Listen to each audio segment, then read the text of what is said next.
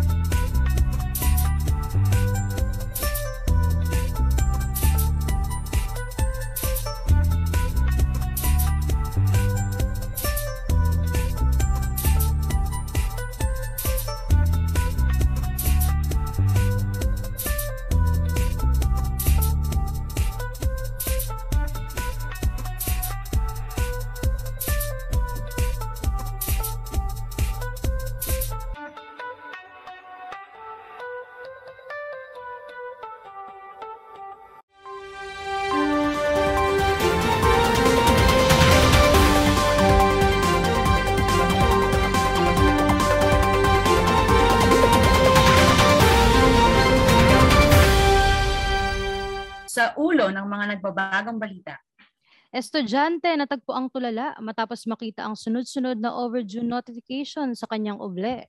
Lima sa kanyang mga prop, nagdagdag pa ng lima to be submitted within this week.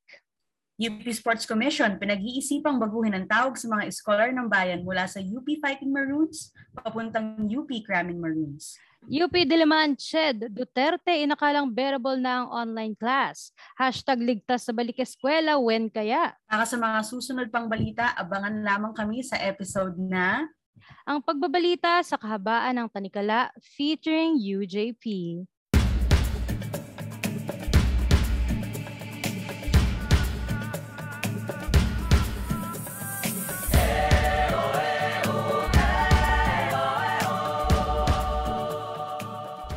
Ayan, magandang magandang gabi sa ating mga listeners ngayon mula ka hanggang sa kalye nyo. panibagong gabi, panibagong usapan, at panibagong kaalaman na naman na hindi ninyo dapat kalimutan. Ito ang Sika Podcast.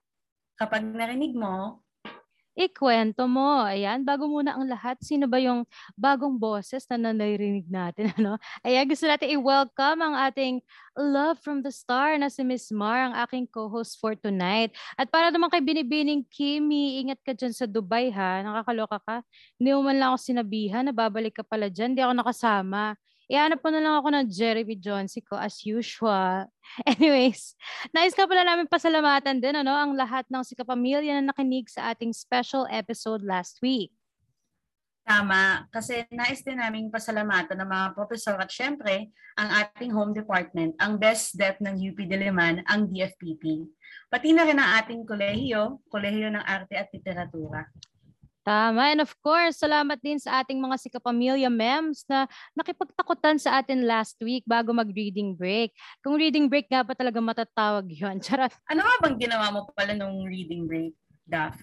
My God, as usual, ayan, tumunga nga lang. Nagbasa ng mga walang kinalaman sa ano sa ACADS. Ayun, nakaano ako, apat yata na novels. Di ba? Hindi ko yun magagawa sa ano regular week lang. Eh, ikaw ba, Mar, ano bang ginawa mo ng reading break? Ako, nagbakasyon kami ng pamilya ko. So, pagbalik ko sa bahay, parang wala na rin akong gana sa lahat. So, nagpahinga na lang ako para din ma-recharge sa mga susunod pang linggo. Pero si Skippy din, tanungin na din natin kung anong ginawa niya ngayong reading break. Uy, ayun, may kasama palang bago, si Miss Duck. Hello, Miss Mar! Hi, Skippy! Ayan, so, to answer your question, what is reading break anyway? Charing. Ayun, siyempre kami ring mga daga ay meron kaming reading break or eating break, char. Pero, wala naman ako masyadong ginawa ngayong reading break. Natulog, nakatunganga, at siyempre, andun tayo sa punto na kina-question natin lahat ng bagay-bagay. Charing, sige na, babalik na ako sa lungga ko. Nakakaloka itong dagang si Skippy. Ano, nagkaroon pala ng existential crisis. Akala mo ba ikaw ay chef? anyway, Mar, uh, familiar ka ba sa mga ano ng mga press conference ng high school? Etong mga ano mga high school publications noon. Sumasali ka ba sa mga ganun dati? Oh, actually nag ano rin ako, nag school pub, pero kasi dahil private school, hindi kami masyadong sumasali sa press conferences, parang isang beses lang. So, very nostalgic sa akin ang magiging usapan natin ngayon. Ikaw ba, Daph? Oo, nag naging part din ako ng ano no school publications namin. Nung high school, ang tawag ay The Scene Today. Ayan sa Shena. Shout out sa Shena College of Taytay. What's good? so ayan naging part ako noon. Uh, naging ano ako, literary section editor. So doon ko nalaman na ano, no, na pwede pala ako, ay, pwede pala ako sa creative writing. Uh, pero syempre, di ba, aminin naman natin, sobrang saya naman talaga ng high school journalism kung saan-saan ka nakakapunta, ang daming perks, tsaka nakakakilig din yung meron kang media ID. pero nung tumuntong tayo ng college, magbabago talaga ang tingin mo sa pamamahayag, di ba? Tama, na ang pamamahayag ay hindi na lang tungkol sa contest hindi na siya usapin ng mga training at school press conferences. Kasi sa ngayon, totoong gampanin na talaga siya. Kumbaga, pagbabalitang mayroong pinagmumulan at pinatutunguhan. Hindi ka na nagsusulat para sa school recognition, nagsusulat ka na para sa masa. Ayan, at dahil usapang journalism tayo, no, syempre itong buwan na ito ay kinikilala din natin bilang pagkilala sa kadakilaan ng mga mamamahayag pagpapanawagan ng mga mamahayag para sa malayang pagbabalita at higit sa lahat, pag-alala sa mga nasawi sa pinakamalagim na tagpo sa hanay ng mga nagbabalita, ang Maguindanao Massacre noong November 23, 2009. Ang tagal na rin, no? Parang higit isang dekada na rin. Tama. At dahil dyan, i-welcome na natin ang guest for tonight. Sila ay kinikilala bilang student and research arm of the National Union of Journalists of the Philippines, so NUJP. Sila ang isa sa mga nangungunang samahan pang media sa Asia na nakabase sa UP Diliman College of Mass Communication. Sila ay isang pang-akademiko at politikal na unyon ng mga mag-aaral na, na nagsusulong ng makamasa at makaestudyante na orientasyon ng mga advokasya gamit ang pamamahayag. Kaya naman, si kapamilya na ito ang Union of Journalists of the Philippines, UP Diliman Chapter. Ayan, magandang gabi naman sa inyo, Rafi, Leila, at Pau. Ipakilala niyo naman ang inyong mga sarili. Ayan, uh, magandang gabi po sa inyong lahat. Ako po si Rafi uh, mula sa Union of Journalists of the Philippines, UP. Ayan. Tapos, uh, mula din po ako sa Rizal. Ayan, Calabarzon represent everybody. Tama, ayan. Para ano, para ma-realize nila, ay parang puro taga Calabarzon itong mga guest. Tapos ma, ma ano nila from there, ay magagaling pala yung mga taga-Calabars. anyway, ikaw naman, Pao, pakilala ka naman. Hello, magandang gabi po. Ako po si Pao. Ako ang kasalukuyang chairperson ng UJPUP at um, ano ko, fourth year BA Journal student at taga Laguna ako, kaya Calabarzon represent pa din. Hello, bale ako si Leila. Ako naman ang Vice Chairperson for Information and Research ng UJP UP Diliman. At um, kaparehas ni Rafi, ako ay um, fourth year na BA Communication Research student din. And share ko lang, thesis partners kami. Kaya palagi ka talaga siya nakakausap. And ayun, and taga Calabarzon din ako, um, taga Batangas ako, pero ngayon nakatira ako sa Makati. Hello everyone. Ayan, maraming salamat Leila. So ano pala, no kayo pala ni Rafi ang magkapuyatan. Good luck naman sa inyong thesis. But anyway, ayan, ang dami nating chika. Umpisahan na natin ang kwentuhan sa tanong na. Ano ang kasalukuyang mukha ng pamamahayag sa Pilipinas? So ngayon magsisimula naman tayo kay Leila. Siguro ang pinaka maikling explanation na dyan no, ay hindi siya malaya. Ayun na lang siguro yung pinaka masasabi ko and straight to the point, di ba? Parang article. Um, kahit man sabihin ni Harry Roque na press freedom is alive and well, um, hindi naman ito nagre-reflect sa pagtatrato natin sa ating mga media practitioners at workers. Uh, ano, siguro maliban dun sa hindi malaya or maraming constraints, yung ating mga journalists sa pag uh, uh, sa kanilang gampanin bilang mga mamahayag. Siguro isa pang mukha ng uh, overall media sa atin is very commercialized. Kasi uh, in general naman, parang uh, yung most largest, most na largest pa, yung mga pinakamalalaking media company sa atin, sadly, ay owned din naman ng mga uh, iilan lang din naman na rich family. So, as much as we acknowledge yung uh, duty no ng media to uh, disseminate information no or uh, kinikilala natin yung kanyang critical na role for social awareness uh, magagawa lang natin yun or mare-revolutionize lang natin ang media kung first i-acknowledge natin na uh, it is a tool na sadly, ginagamit din talaga ng mga may kapangyarihan. Tare, gusto ko yung ano, no, kinorek niya ang sarili niya. Di ba? Iyan ang ano, ang self ano evaluation. Fact-checking. oh, tama.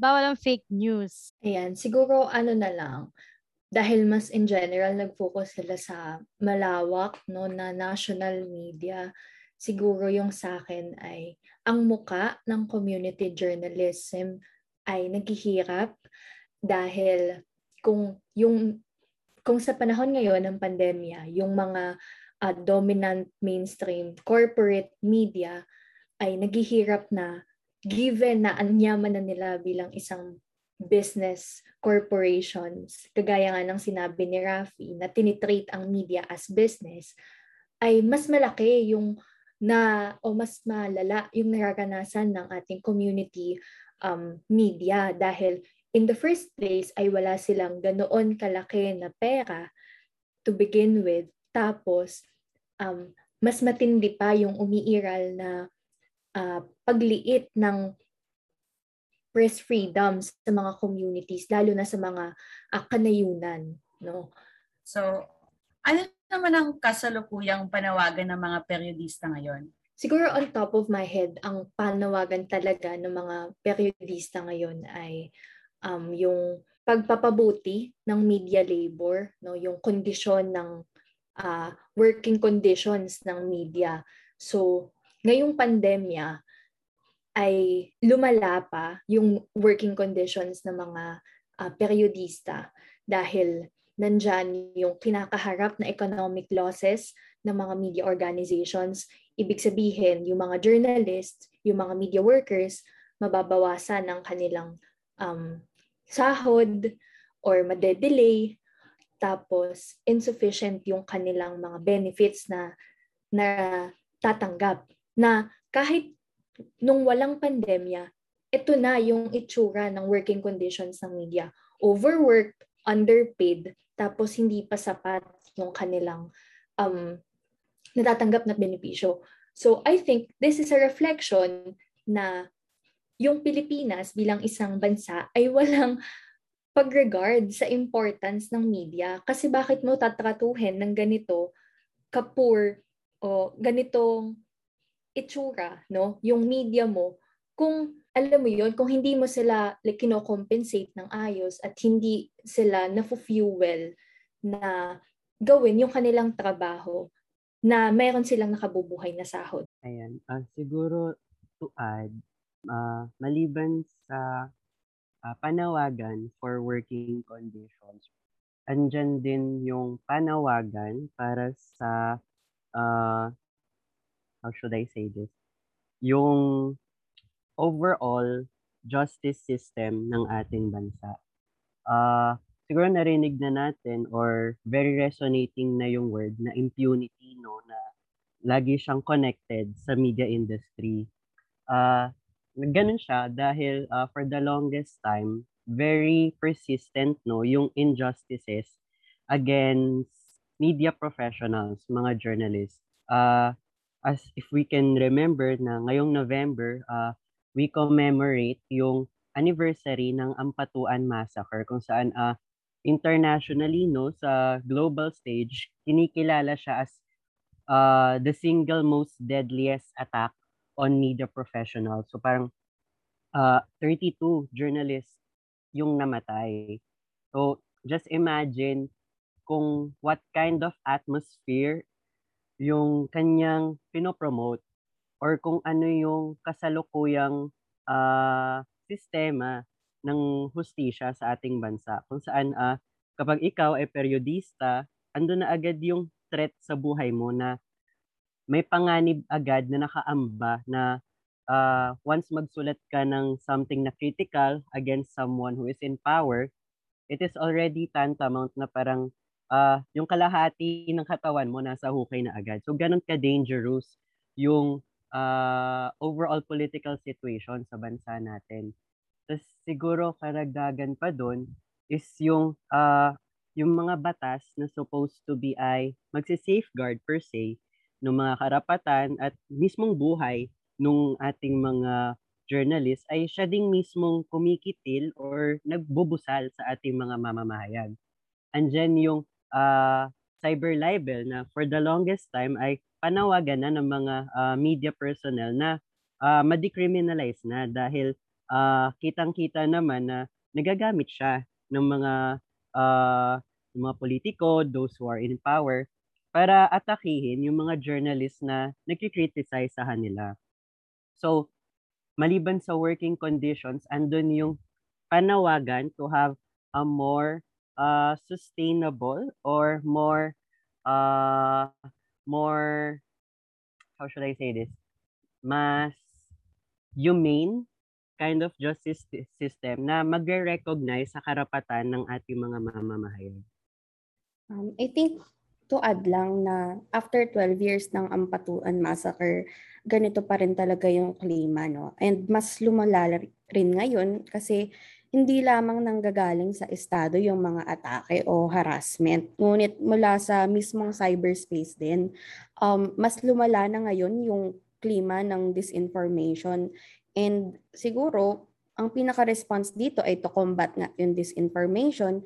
Pero as it stands, malakas talaga yung kapangyarihan ng troll farms eh. And ayun, nakakadagdag yun sa sa current conditions ng um, mga periodista ngayon kasi palagi silang um, nadidiscredit or nade-delegitimize yung mga social media pages nila or yung mga media organizations na mamass report. Kaya isa na rin talaga to sa challenges and yung naka-response talaga ay combating disinformation pero mukhang wala pa rin masyadong tugon dito yung estado kasi sila nga yung nagpa-perpetrate. Ayan, dahil nabanggit na rin natin, no, na napag-usapan na natin yung um, kasalukuyang mukha ng pamamahayag sa Pilipinas. Ano sa tingin nyo naman ang ano, pinakahamon sa pamamahayag ngayon sa konteksto ng ah, pandemya natin? Siguro yung pinakahamon sa mga periodista ngayon ay yung magkaroon ng paninindigan amidst attacks from all facets. Kasi uh, considering na ang daming forms of oppression na nanggagaling from all sides, may galing sa media companies kung saan uh, talamak pa rin yung contractualization o kaya yung mga uh, bad working environments, andyan din yung attacks ng state in the forms of red tagging o yung pag-utilize ng law ng mismong mga batas para patahimikin yung ating mga mamamahayag. Parang ang daling magpadala sa takot given this kind of political situation that we are in. Pero andun yung hamon sa bawat alagad ng media na tumindig at magkaroon ng paninindigan. Hindi din naman kasi uh, masusolusyonan or hindi din naman natin mababago yung ating current conditions kung in the first place ay hindi tayo kikilos. Kumbaga, yung panawagan ay tumindig kasama yung malawak na hanay ng masa, alamin natin kung ano yung kanilang mga danas, tapos hanapin natin yung intersectionalities ng ating mga struggles. Kumbaga, ah, yung struggle naman ng mga periodista, hindi siya layo sa struggle ng kabataan, sa struggle ng mga urban poor. At once we form the broad alliance no with the basic sectors, doon natin kayang ma-forward yung ating mga advocacies, yung ating mga campaigns for humane working conditions para sa nakabubuhay na sahod at para sa mas uh, uh, humane na justice system para sa lahat. Siguro maikabit lang sa sinabi ko kanina patungkol sa disinformation. Kasi para sa akin, no, ang pinakahamon talaga ng mga mamamahayag ngayon ay disinformation. Kasi itong mga atake, harassment at killings, um, kahit man masamang sabihin, pero mga hamon na to ay nafe-face na rin talaga ever since nagkaroon ng press ng Pilipinas. So, nung Spanish Revolution o nung sa Amerika or yung pagdidistribute ng anti-propaganda materials ng Japan at yung mosquito journalism ng Marcos era. Pero ngayong 2020, 2010s kasi at 2020s, um, dito nagkaroon ng bagong hamon eh, yung galing sa internet. And mahirap ito no dahil naninirahan kasi tayo ngayon sa social media, lalo na ngayon nung nagkaroon ng COVID-19 pandemic. At mahirap dito, yung mga trolls sa bansa ay usually state-sponsored pa or state-funded. At kung hindi naman state-funded, um, under the employment naman ng mga ruling class or yung mga potential na electoral candidates natin ngayon. And um, what's worse, nagmumukhang legitimate yung mga troll accounts na to and minsan more than 500 friends na kapwa nilang trolls or yung mga nakalagay sa friend list nila. At mas mahirap na talagang indistinguish no? At inaatake rin ng um, mga troll accounts na ito yung mga Facebook pages ng mga news outlets mismo or maglalagay ng hahariak or kaya man ipa-flood ng comment section. O kaya man yun kanina sinabi ko na parang minamass report yung pages or magpa-flood ng mga one-star ratings. So, na-undermine talaga yung credibility ng mga manunulat. And kung wala kang impormasyon, paano mo ito ma-disseminate no, sa mga taong kailangan talaga ito? Ayan, tama yan. Ano, kasi sobrang laking hamon talaga din ng social media na nga tayo. Meron din kasing mga estilo na, alam mo yung magpapalaki muna ng followings. Ano mga followers? Tapos kapag election season, napapalitan yung pangalan ng ano sa kandidato. May mga ganyan din. Tapos yung mga kabataan din na expose sa TikTok, 'di ba? O anong source mo? Ay nakita ko po 'yan sa TikTok. Ganun na ang ano no kaya napaka laking hamon ng social media rin dahil uh, parang doon din nanggagaling kasi ang mga fake news. Ayan, para sa akin yung hamon, isa pa sa mga hamon ng mga um, periodista sa kasalukuyan ay dahil nga yung sa sinabi ni Leila sa paggamit natin ng internet na sobrang dami nating nakukuhang information, isa pang hamon sa mga periodista, yung pagpa-fact check, no? Kailangan natin i-balance yung accuracy ng ating uh, nilalabas ng mga report. So hindi lang dapat mabilis mo siyang mailalabas, dapat ay tama din yung mailalabas mo. So ito siguro sa usaping technical, makikita natin siya doon sa mga live tweet kapag halimbawa may mga um, press conference sa Malacanang, mga late night talks, at minsan yung kino-cover mo na tao ay mali na ang sinasabi. Pero dahil sa gusto mo na makasabay doon sa daloy at dami ng information na lumalabas sa internet, hindi mo or hindi mo na na ipapadaan sa pag-fact check o pagtatama sa kasinungalingan, no?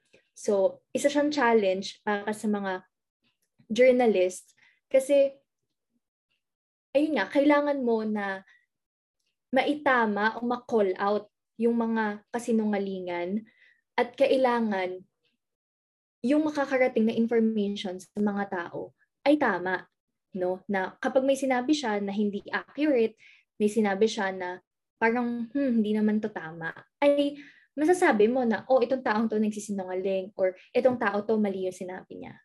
So, ayun. So, challenge din siya. Salamat, Ms. Pao, sa iyong napakagandang sagot. So, ang susunod naman nating tanong ay, paano naapektuhan ang mga mamamahayag pang campus sa mga anti-periodista na mga polisiya, gaya halimbawa nung anti-terror law. So, unahin natin siguro si Leila. Wala pa akong sagot, sorry. Okay. Uh, okay.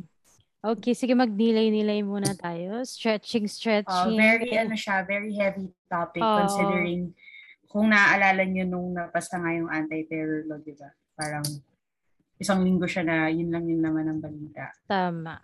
And kahit sa kahit sa Twitter, naalala niyo ba yung nagkaroon ng fiasco na nagdodoble yung mga profiles on Facebook? Oo. Diba? Tapos lahat tayo naglo-lock ng accounts.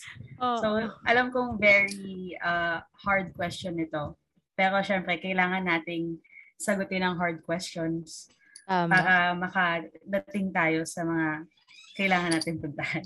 Ang taray. Naalala ko nga, ano, parang napilitan ako magpalit ng ano, ng Kasi password. nag-private ako for the first time. Sa takot, ano. Sa lahat. Oo, nakakatakot talaga siya. Hindi ko nga sinearch yung mga pangalan ko eh. Parang inisip ko na lang, yung mga kapangalan ko, sila na yung mag-search at mag, magpa-block. so, sobrang Kaya anxious ko na baka pati ako ma, ma, ano, maban sa Facebook.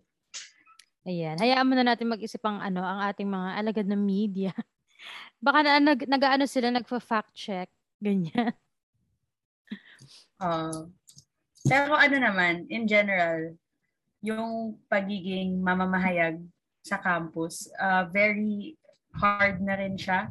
Hmm. Kasi ang daming kino-cover from campus issues hanggang sa labas, di ba?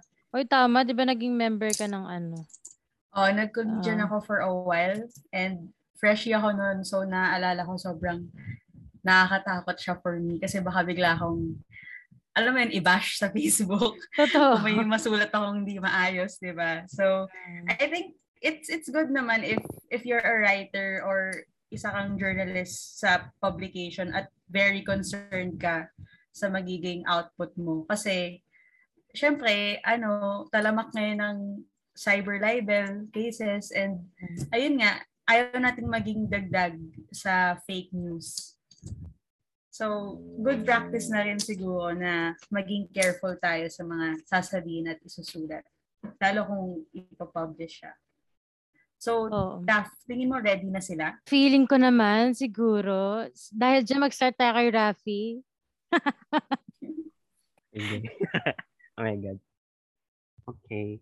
Uh, in terms nung uh, effects sa ating mga campus journalists nung ilang uh, anti anti-mamamayang mga policies kagaya, ng anti-terror law. Uh, siguro andyan yung uh, threat ng red tagging. Tapos pap, uh, ano ba to? Na-augment pa siya or nawaworsen pa siya dahil ah ah, may ilang mga campus pub sa atin na ah, kumakaharap sa issue ng ah, recognition. Kumbaga, ah, may mga ilan pa tayong campus pubs na hindi pa officially nire-recognize ng university administration as official campus publications ng kanilang colleges. At dahil may ganitong kind of gap, ah, nahihirapan tayong humanap ng form of support para sa ating mga campus publications na nakakaharap ng mga ganitong kinds of threats. Kumbaga, ah, ah, ano, oh my God, wait lang. Ah, hindi na-afford yung ating mga campus pubs na hindi pa recognized ng mga ah, legal safeguards na afforded ng isang recognized university institution. Kumbaga, ah, alam naman natin na yung red tagging is very dangerous. And while there are legal remedies available na pwede namang isik of those who are victims of red tagging, uh, legal remedies doesn't come cheap kasi. Kumbaga, ah, kailangan mong umavail at kailangan mo ng funds para ah, makapag-avail ka ng legal services. Eh since marami sa ating mga campus pubs ang hindi recognized, eh di wala silang funds to support themselves para maka-avail sila ng necessary uh, legal aids na kinakailangan nila. O kaya, uh, they're, they're left to fend for themselves. Kumbaga, uh, since hindi nga sila officially recognized, parang uh, all they can do is to watch out for each other na lang. Kumbaga, uh, since walang admin support, mas nagre-rely na lang din sa own decisions nila kung paano nila i-resolve yung mga issues na kanilang kinaharap. And this is kind of uh, dangerous in a sense na uh, ang red tagging kasi o state harassment is very organized. Kumbaga, uh, etong mga kind of maneuvers na to, since nanggagaling sila sa mga large institutions, sa ating mga state agencies, ah napaka-organisadong atake nila. No? So, para maka- makapag-counter tayo sa mga gantong attacks, kailangan din natin maging organized. Ngayon, ang nangyayari, since hindi recognize ang ating mga campus pubs, they're, parang naiiwan sila on their own para i-defend yung sarili nila or mag-seek ng aid on their own. Kaya kasama din sa ating mga panawagan, no, yung ma-recognize yung ating mga campus pubs para ma- makapag-avail sila ng hindi lang funding, ng hindi lang use of space sa ating university campus, maski na rin support, no, whenever instances of red tagging or whatever harassment from outside forces yung kanilang mai-experience. So, siguro maganda din muna na ma-layout natin no, yung kahalagahan nga ng campus journalism. So, sa mga um, communities, simula nung na-shutdown yung ABS-CBN, isa ang community journalism sa nag-step up at nag-attempt na i-fill ang gap na iniwan ng pagkawala ng ABS-CBN, lalo na sa mga community na ang primary nila na um, source of information ay mga istasyon ng ABS-CBN. So, in a sense, parang ginagawa ng Campus Journal ang tungkulin o ang ginagawa ng community press no na mas focus sila dun sa kanilang mga locality and mga communities. So, nakita natin na dun sa inilatag ni Rafi kanina na mga kinakaharap ng Campus Journal ay malaki din yung toll sa kanila ng pandemya at ng anti um, anti-periodista ng mga polisiya.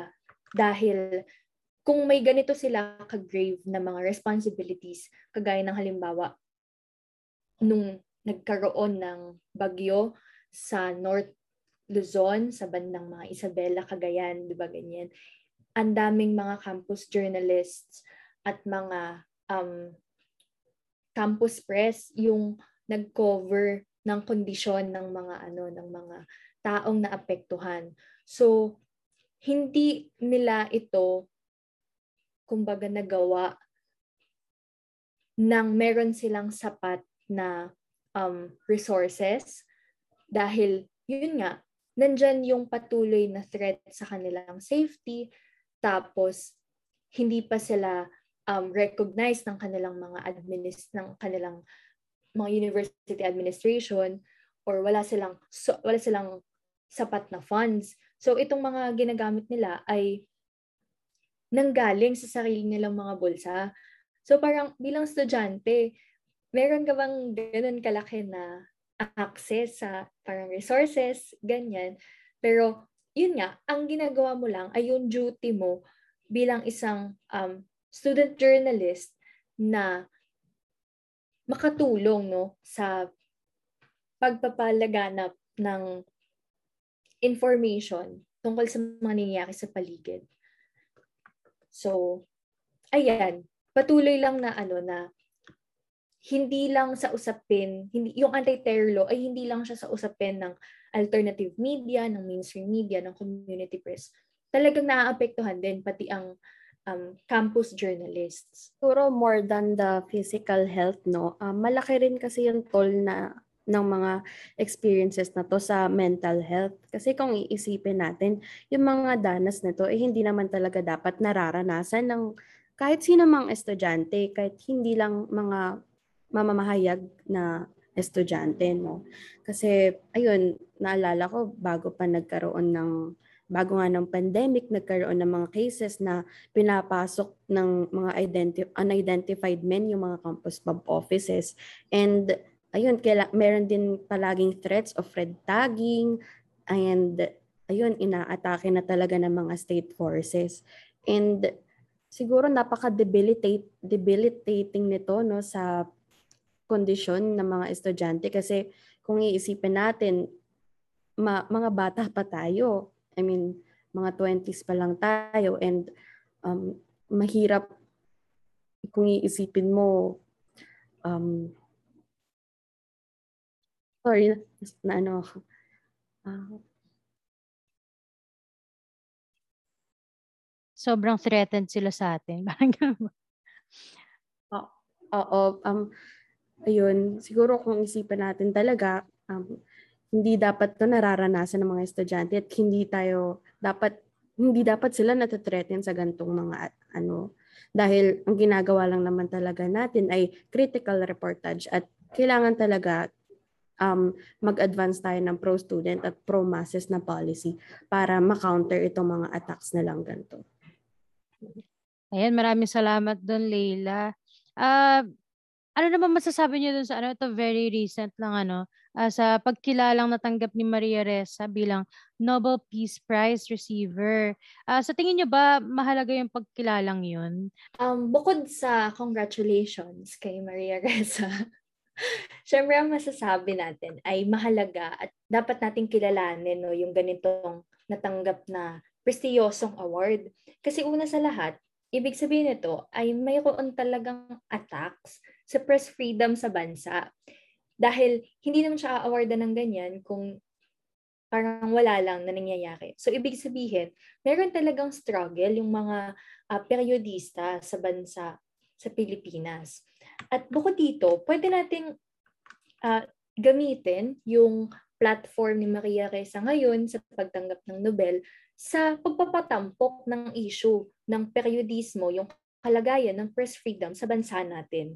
No? Na hindi lang kami basta mababa sa press freedom index, hindi lang kami basta um, may record ng single deadliest attack in world history. Madami pang ibang nangyayari dito sa bansa at kailangan siyang kilalanin ng buong bansa dahil naniniwala tayo na sa tindi ng political situation sa buong mundo sa kasalukuyan ay hindi lang mga Filipino journalist ang nakakaranas na, ng ganito.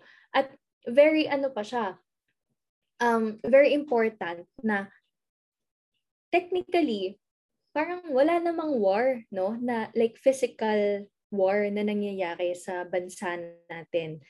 Pero ganito kalala yung kinakaharap ng mga journalist na according sa mga studies, yung mga nag-rank na lowest usually sa mga press freedom index, indices ay yung mga nasa ilalim ng war. Pero wala tayong war.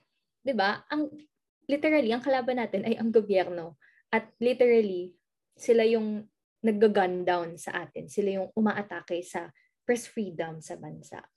Ah, na-mention nga ni Pao no, na parang historically binibigay itong ang awards na to sa ay yung mga sorry ulit um ayun nga no. Na-mention nga ni Pao no na historically yung mga um, mabababa ang press freedom index ay yung mga nasa war-torn countries. Eh kung wala tayong war sa Pilipinas, sino yung ano yung kinakalaban natin no? And syempre, ayun, nasabi na rin ni Pao na ang gobyerno talaga ang nagiging kalaban.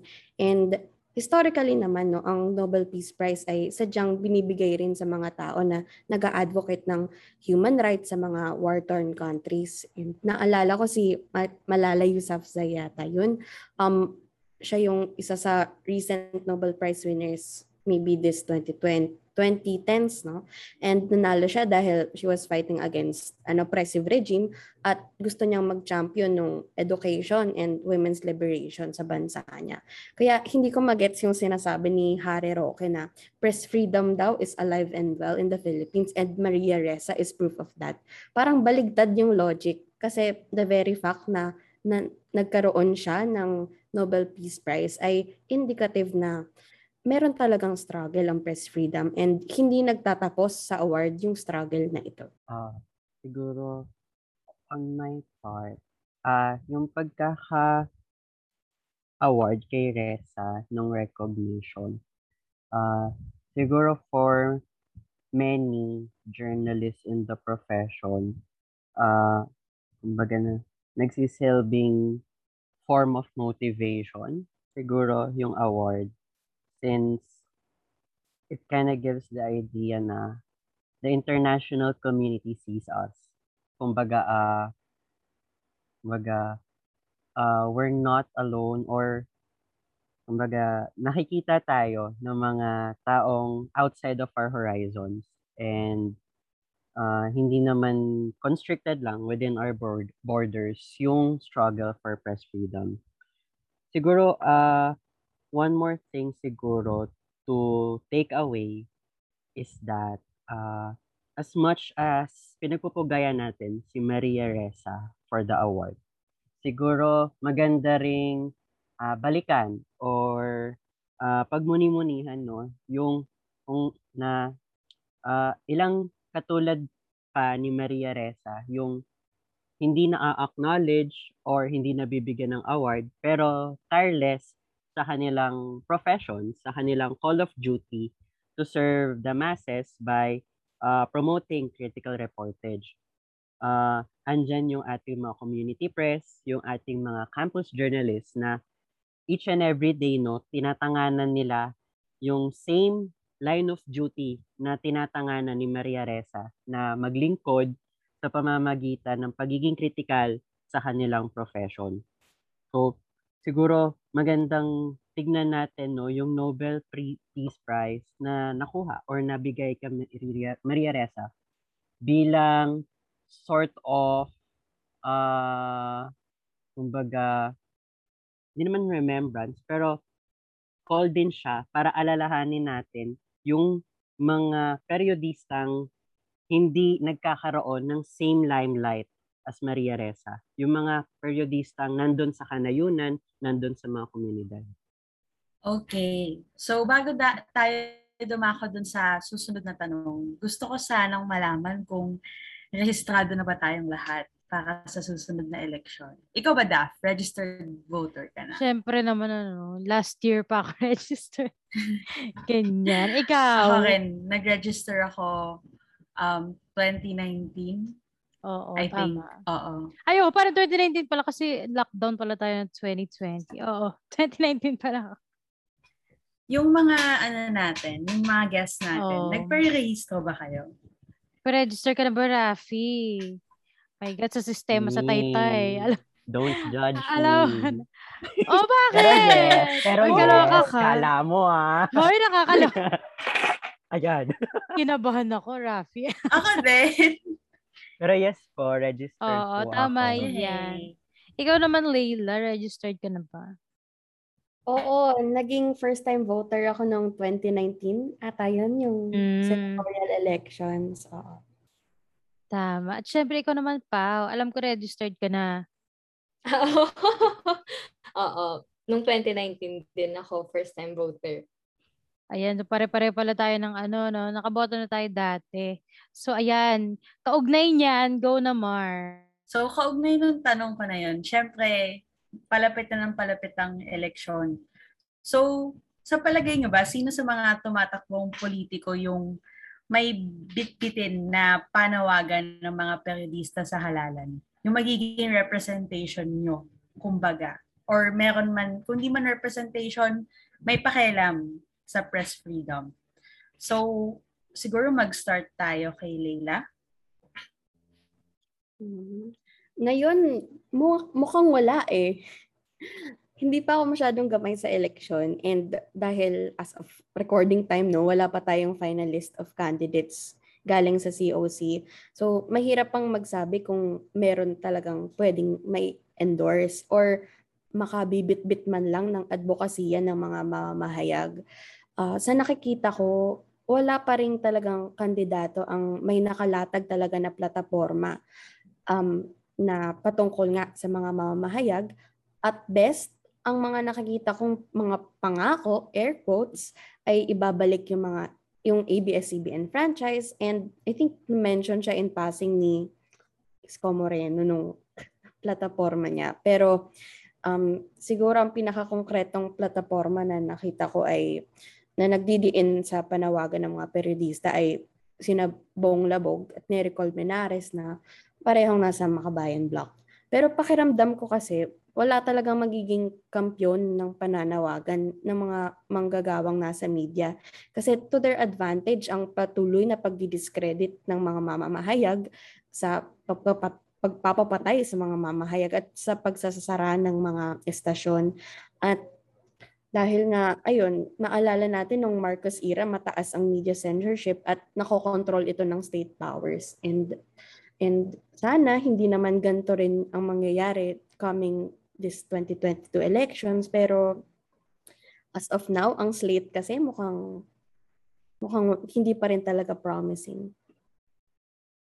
Tama. Kaya sa mga listeners natin dyan, siguraduhin yung kilatisin ang mga ano, ang mga iboboto. Make sure na worth naman yung mga taong yun.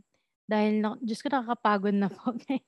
eh, ikaw naman, ano, Rafi, sa tingin mo ba meron? Okay. Uh, for me, uh, siguro same kay Leila, based sa current na flow ng electorate natin ngayon. Um, wala pang uh, solidong candidate no na nag-express uh, explicitly ng pagbitbit ng kampanya para sa malayang pamamahayag. Uh, siguro based on what I've seen so far, uh,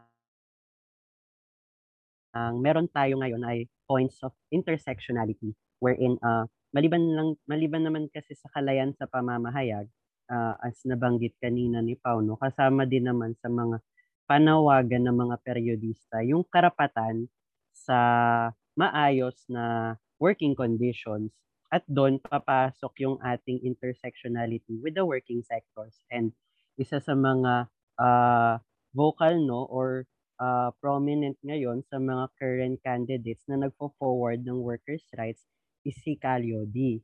However, just a caution, this is not to say though na uh, meron na meron ng perfect candidate per se. Kumbaga, uh, sa usapin kasi ng media o sa usapin ng press freedom, uh, regardless naman kung anong stance ng kandidato, uh, tinitignan man siya as progressive or conservative, uh, kasama sa duty ng mga alagad ng media is maging critical of everybody. Kumbaga, uh, uh, regardless if we see someone na nagfo-forward ng general interest ng masses or ma-perceive man natin yung isa as someone na ipopromote lang yung current status quo, uh, as media personnel, as media practitioners, wala tayong sasantuhin per se. More like uh, everyone will be judged fair and square based on their platforms and based on their campaigns. Yan. Ikaw naman, Pau. What do you think? Ako ay wala din akong naiisip na pangalan sa ngayon. Pero uh, stress ko na lang no yung sinabi ni Rafi na nag-agree ako dun sa sinabi niya na ang critical press ay walang um, pinapalampas. No, pwede tayong magkaroon ng points of unity sa panahon ng kampanya kung sino ang magbibitbit ng um, panawagan ng mga media practitioners ng nakabubuhay, kung sinong magdadala ng um, nakabubuhay na sahod, ng better working conditions, ang pagbabalik ng ABS-CBN, no? Pero iba yung usapan kapag nandun na sila sa pwesto. Kasi alam naman natin sa ating history, no, na iba yung sinasabi ng mga tao kapag kampanya at iba yung nagta-translate kapag sila na yung nakaupo sa pwesto. So at this point, yes, kikilalalin natin yung mga, kung sino man ang mga magbibigay ng, um, anong tawag ito, ng mga bitbit na kampanya para sa press freedom at sa pagpapabuti ng working conditions ng media. Pero at the same time, hindi magtatapos sa election o hindi magtatapos sa pagpapanalo ng isang kandidato yung laban natin sa press freedom dahil ito ay sobrang laki pa, um, higit na mas malaki pa ito sa atin, higit na mas malaki pa itong laban sa pagkapanalo ng certain people dahil lagit-lagi ang press ay nasa ilalim ng um, matinding threat dahil nga sa nature nito na pagiging watchdog ng ng government.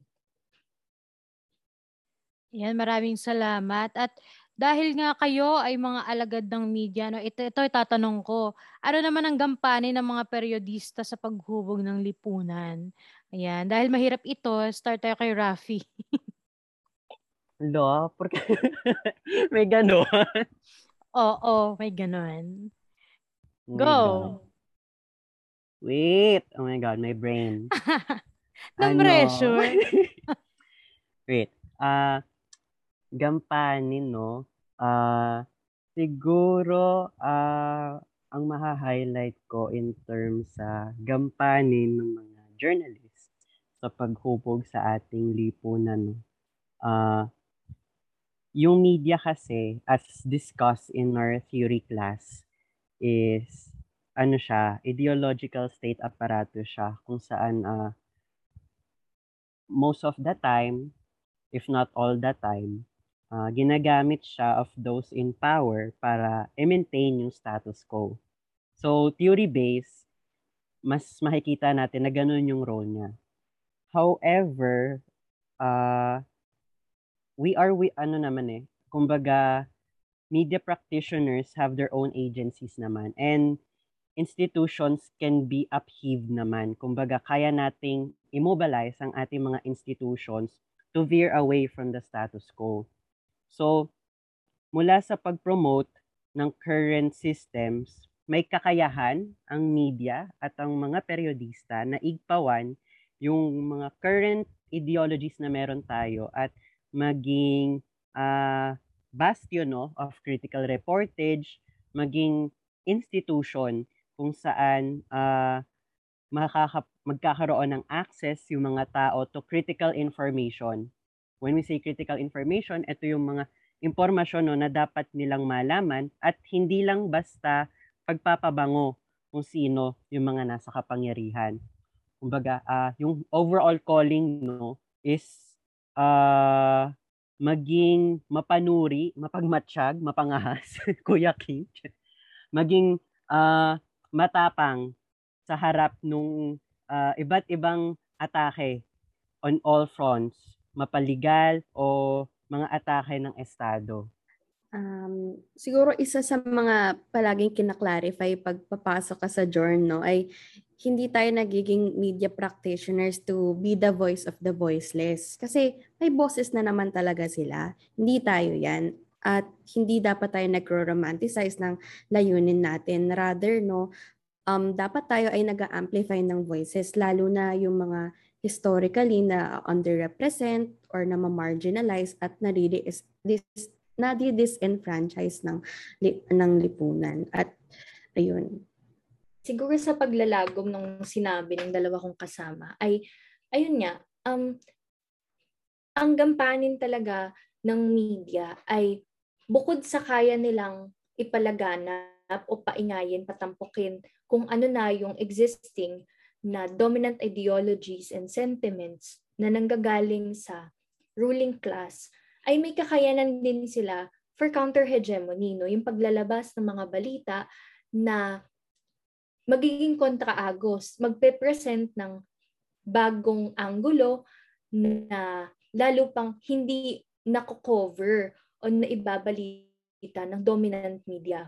Um, mahalaga to kasi yung sa usapin ng media, hindi naman talaga siya like hindi naman totoo yung media na walang bias. Ano, hindi siya pwedeng mangyari. Like, impossible siya dahil ang objectivity o ang pagkakaroon ng bias ay nagmamanifest kahit sa pinakamaliliit na bagay.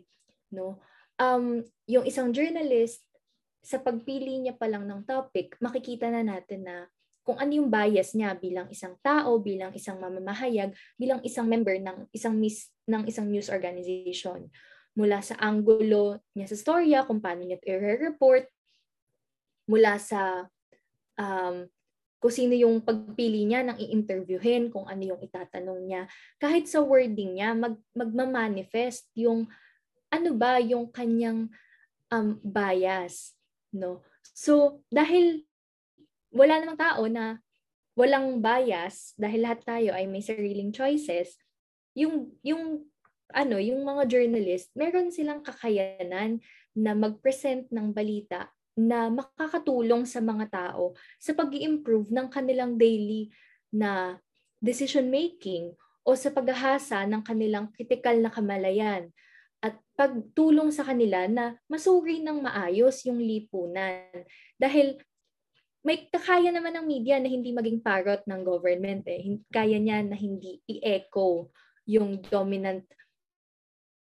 So may kakayanan din siya na um, mag-shape ng isa pang ng kaisipan ng mga tao na ipapakita ang bigger picture, na ipapakita kung ano yung hindi laging nakikita ng mga tao.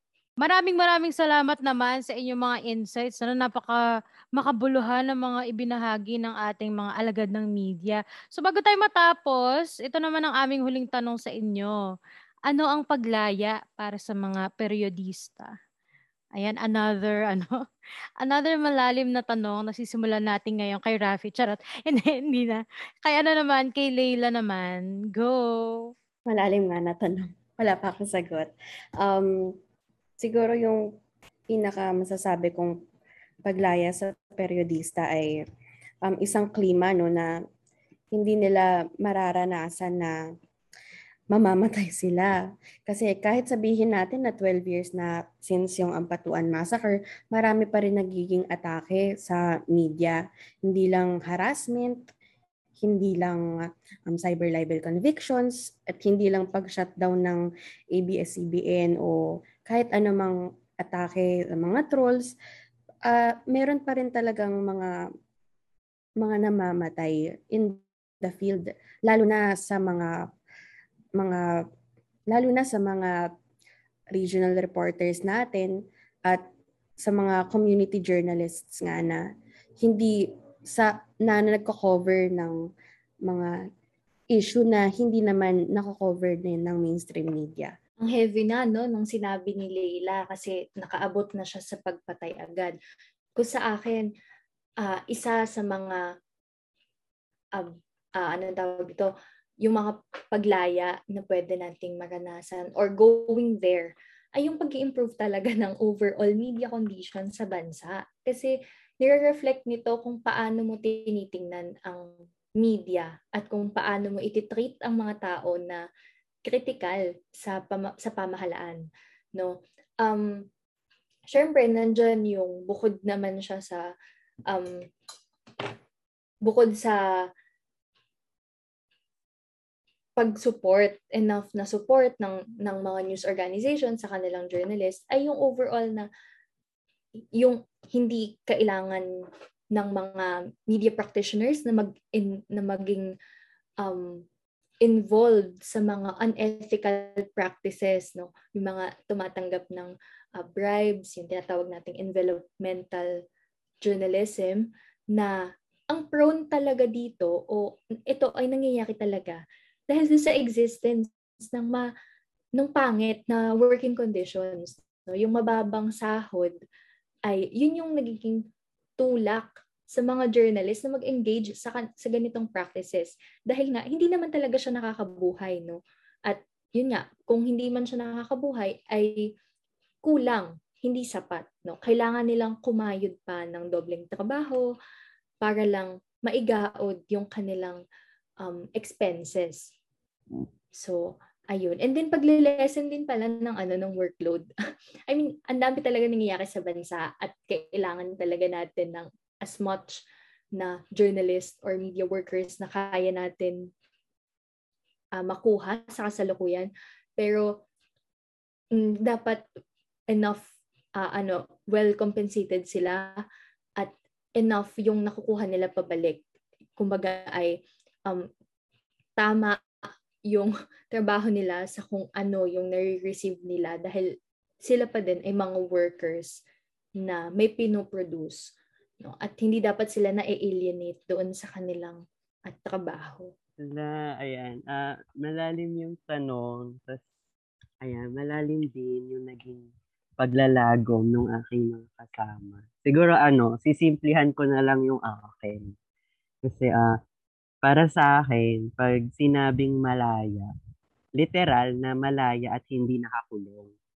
Tapos, mukha lang siya ano, pero ano kasi, ah may konsepto tayo na yes, pinapatay yung ating mga journalists, pero ah alalahanin din natin no na ah bukod sa mga pagpatay, andyan din yung mga illegal arrest, yung mga illegal na pagpapakulong sa ating mga alagad ng media, no?